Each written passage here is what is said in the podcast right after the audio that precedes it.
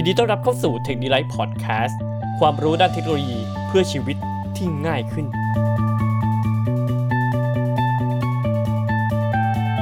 t e c h n i l i f e Podcast สวัสดีครับ เจอกันอีกครั้งครับกับผมเบน t e c h n i l i f e c o m ครับ เอาละจาก EP ที่แล้วนะครับผมได้พูดถึงการสร้างเว็บไซต์ไปเรียบร้อยแล้วนะครับ มาถึง EP นี้ เป็นเรื่องของเว็บแอปพลิเคชันนั่นเองนะครับ คือเรื่องของเว็บแอปพลิเคชันเนี่ยผมว่านะมีเพียงส่วนน้อยนะครับที่จะรู้จักตัวนี้นะครับ แต่ว่าผู้คนทุกคนน่าจะเคยใช้กันอยู่แล้วนะครับ ส่วนใหญ่จะรู้จักในหมู่ของนักพัฒนาแอปพลิเคชันนะครับ ซึ่งตัวเนี้ยหลังๆเนี้ยคือคนทั่วไปสามารถสร้างเองได้แล้วนะครับ แต่เดี๋ยวผมจะมาบอกว่ามันคืออะไรกันแน่นะครับ ตัวเว็บแอปพลิเคชันนี้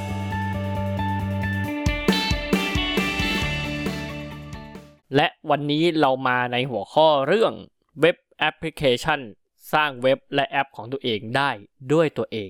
ง่ายๆ นั่นเองนะครับเอาละมาเริ่มกันเลยนะครับ คือผมว่านะครับในปัจจุบันเนี่ยเว็บไซต์นะครับเริ่มมีความสำคัญมากขึ้นเรื่อยๆนะครับและมักจะต้องการความสามารถที่มากกว่าการใช้งาน เพียงแค่การขายอย่างเดียวนะครับ เนื่องจากระบบหลังบ้านนะครับเดี๋ยวนี้ครับมันมีกิจกรรมมากมายนะครับผม ซึ่งถ้าเกิดระบบหลังบ้านเราแข็งแกร่งเนี่ย ก็จะทำให้การทำงานโดยรวมมีประสิทธิภาพ แล้วก็ลดเวลาการทำงาน แล้วก็ลดความผิดพลาดที่พวกที่มันไม่จำเป็นกับลงได้อย่างมากนะครับ ซึ่งการทำงานนั้นน่ยยังมีระบบหลังบ้านที่ต้องการจัดการอีกมากมายเลยนะครับ เช่น การจัดการด้านการรับสมัครคนงาน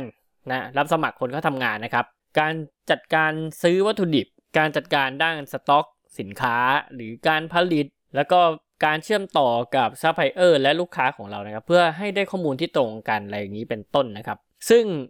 เรื่องเหล่านี้นะครับสามารถแก้ไขด้วยเว็บแอปพลิเคชันได้นั่นเองนะครับงั้นวันนี้เนี่ยผมจะมาแนะนำให้ทุก ผมจะมาแนะนำให้ทุกคนได้รู้จักกับเว็บแอปพลิเคชันนั่นเองนะครับผมเริ่มด้วยเว็บแอปพลิเคชันครับคือเว็บไซต์ที่เป็นมากกว่าเว็บไซต์ธรรมดาทั่วไปนะครับ เนื่องจากมีความสามารถที่มากกว่านะครับ ซึ่งสามารถสร้างระบบ ด้านฐานข้อมูลได้เป็นอย่างดีนะครับ คือการจัดการฐานข้อมูลนั่นเอง คือสามารถจะสร้างระบบการขายได้นะครับ สร้างระบบจัดการสต็อก แม้แต่การจัดการระบบภายในองค์กรนะครับ ด้านความสัมพันธ์ระหว่างแผนก เช่น การใช้ฐานข้อมูลร่วมกันนะครับระหว่างแผนกการตลาดกับแผนกอื่น ๆนะครับ เพื่อส่งผลรายงานจากลูกค้าอย่างเช่นแผนกการตลาดนะครับมันจะติดต่อลูกค้าอยู่แล้วใช่ไหมครับ และจะได้รับ feedback จากลูกค้าโดยตรง ดังนั้นเนี่ยถ้าเกิดเราสามารถเอา feedback จากลูกค้าเหล่านี้นะครับ รายงานส่งให้กับแผนกผลิต แผนกอื่นๆ ในองค์กรได้อย่างทันท่วงที หรือว่าได้อย่างมีการอัปเดตตลอดเวลาก็เพราะว่าถ้าใช้ตัวเว็บตัวนี้เนี่ยมันก็จะทำให้ทุกคนเห็นพร้อมกันใช่ไหมครับ เพราะฉะนั้นถ้าเกิดว่าทุกคนเห็นพร้อมกันในองค์กรเนี่ยนั่นแสดงว่าการ feedback เนี่ยจะไม่ได้อยู่ที่แผนกการตลาดอย่างเดียวแล้ว แต่จะไปถึงหน่วยงานอื่น ๆ พร้อม ๆ กันนะครับ เพราะฉะนั้นเนี่ยก็จะทำให้การทำงานมีประสิทธิภาพมากขึ้น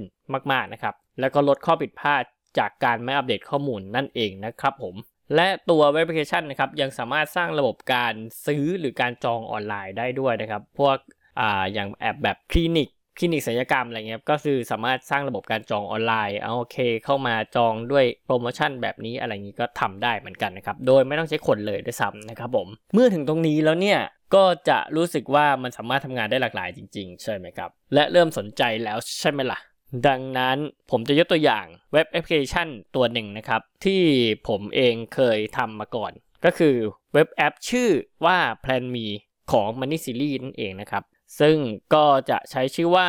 Plan Me msr bubble app เติม s io นะครับผม คือสามารถเข้าไปดูตัวอย่างใน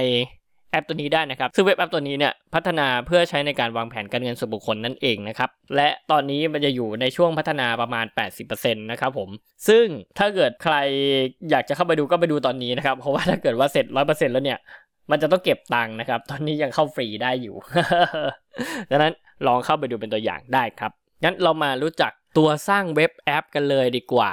อ่า ตัวเว็บแอปพลิเคชันผมต่อไปจะเรียกว่าเว็บแอปแล้วนะครับ ตัวสร้างที่ผมนำมาแนะนำวันนี้จะเป็นตัวสร้างที่มันไม่ยากเกินที่จะเรียนรู้ได้เองนะครับ ซึ่งมันไม่ต้องเขียนโค้ดเลยก็ยังสามารถทำออกมาได้นั่นเอง เมื่อก่อนเนี่ยจะต้องเขียนโค้ดซึ่งวุ่นวายและยุ่งยากมากนะครับ เอาละมาดูเลย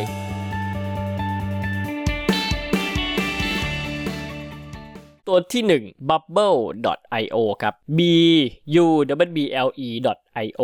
นะครับ ตัวนี้เป็นตัวที่สามารถสร้างได้ยากที่สุดในวันนี้ที่ผมจะมาแนะนำนะครับ แต่ข้อดีของมันก็คือมันมีความยืดหยุ่นสูงมากนะครับ สามารถทำได้ทุกสิ่งอย่างที่คุณคิดออกเลยว่ากันเถอะ แล้วมันเก่งมากๆด้วยนะครับ แต่ว่าแน่นอนคือมันยุ่งยากนั่นเอง แต่มันก็ยังไม่ต้องเขียนโค้ดนะครับ และสำหรับวันนี้ผมให้มันเป็นตัว top เลยละกันนะครับ เพราะว่ามันสามารถ จัดการระบบ admin user รวมถึงมี template และ plugin แบบเยอะแยะมากมายในหมวดนักพัฒนานะครับ เพราะว่ามันจะช่วยให้เราเนี่ยไม่ต้องยุ่งกับโค้ดเลยนั่นเองแต่อาจจะต้องใช้ความสามารถด้านฐานข้อมูลนิดหนึ่งนะครับ อาจจะต้องศึกษาด้านฐานข้อมูลมันหน่อย แล้วก็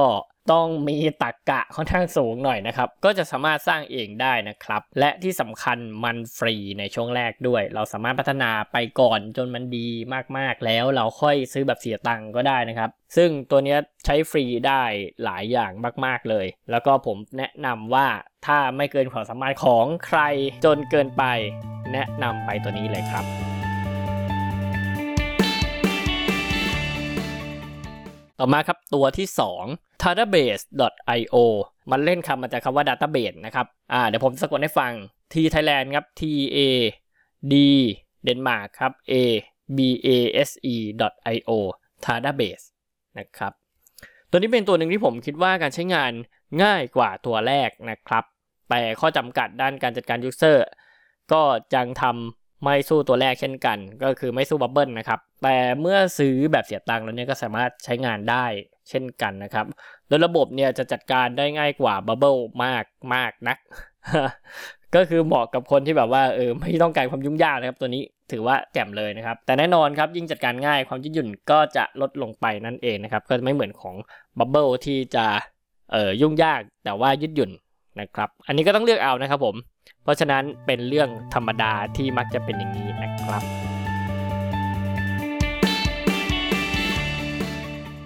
ต่อมาครับตัวที่ 3 simbla.com ครับ s i m b l a com นั่นเอง ตัวนี้เป็นตัวหนึ่งที่ผมแนะนำแล้วก็ง่ายที่สุดเลยนะครับสำหรับใครที่เป็นมือใหม่สุดๆ และต้องการจะทำยังไม่มีความรู้อะไรเลยนะครับ ตัวนี้เป็นตัวที่จัดการง่ายที่สุดแล้วนะครับ และมีระบบที่ไม่ซับซ้อนแล้วหลังจากที่ผมเทสมาเนี่ยมันมันดีกว่าหลาย ๆ เจ้าที่มีอีกเยอะนะครับ คือ 3 ตัวนี้ที่ผมแนะนำวันนี้เนี่ยคือผมว่ามันเจ๋งและและซิมบ้านี้เราสามารถทำงานได้แบบเดาเอาแล้วก็ทำได้เลยนะครับ ก็คือว่าไม่ถึง 10นาทีคุณก็จะมีเว็บแอปเป็นของตัวเองได้แล้วนะครับ แต่แน่นอนว่าความยืดหยุ่นในการจัดการนั้น ก็จะไม่สู้ 2 ตัวแรกนั่นเองนะครับ เพราะว่ามันง่ายไง มันก็จะมีแบบ รูปแบบสำเร็จรูปให้เรา เพราะฉะนั้นความยืดหยุ่นในการจัดการการปรับเปลี่ยนอะไรเงี้ยก็จะสู้ 2 ตัวแรกไม่ได้ครับ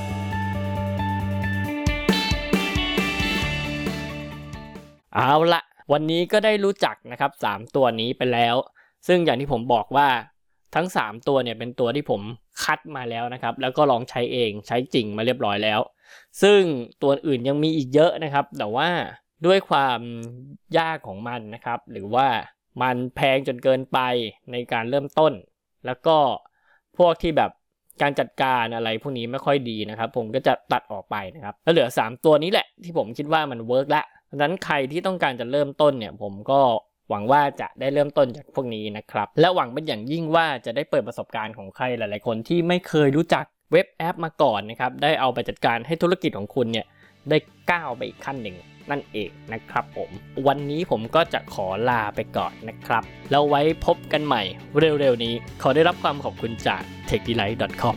วันนี้สวัสดีครับ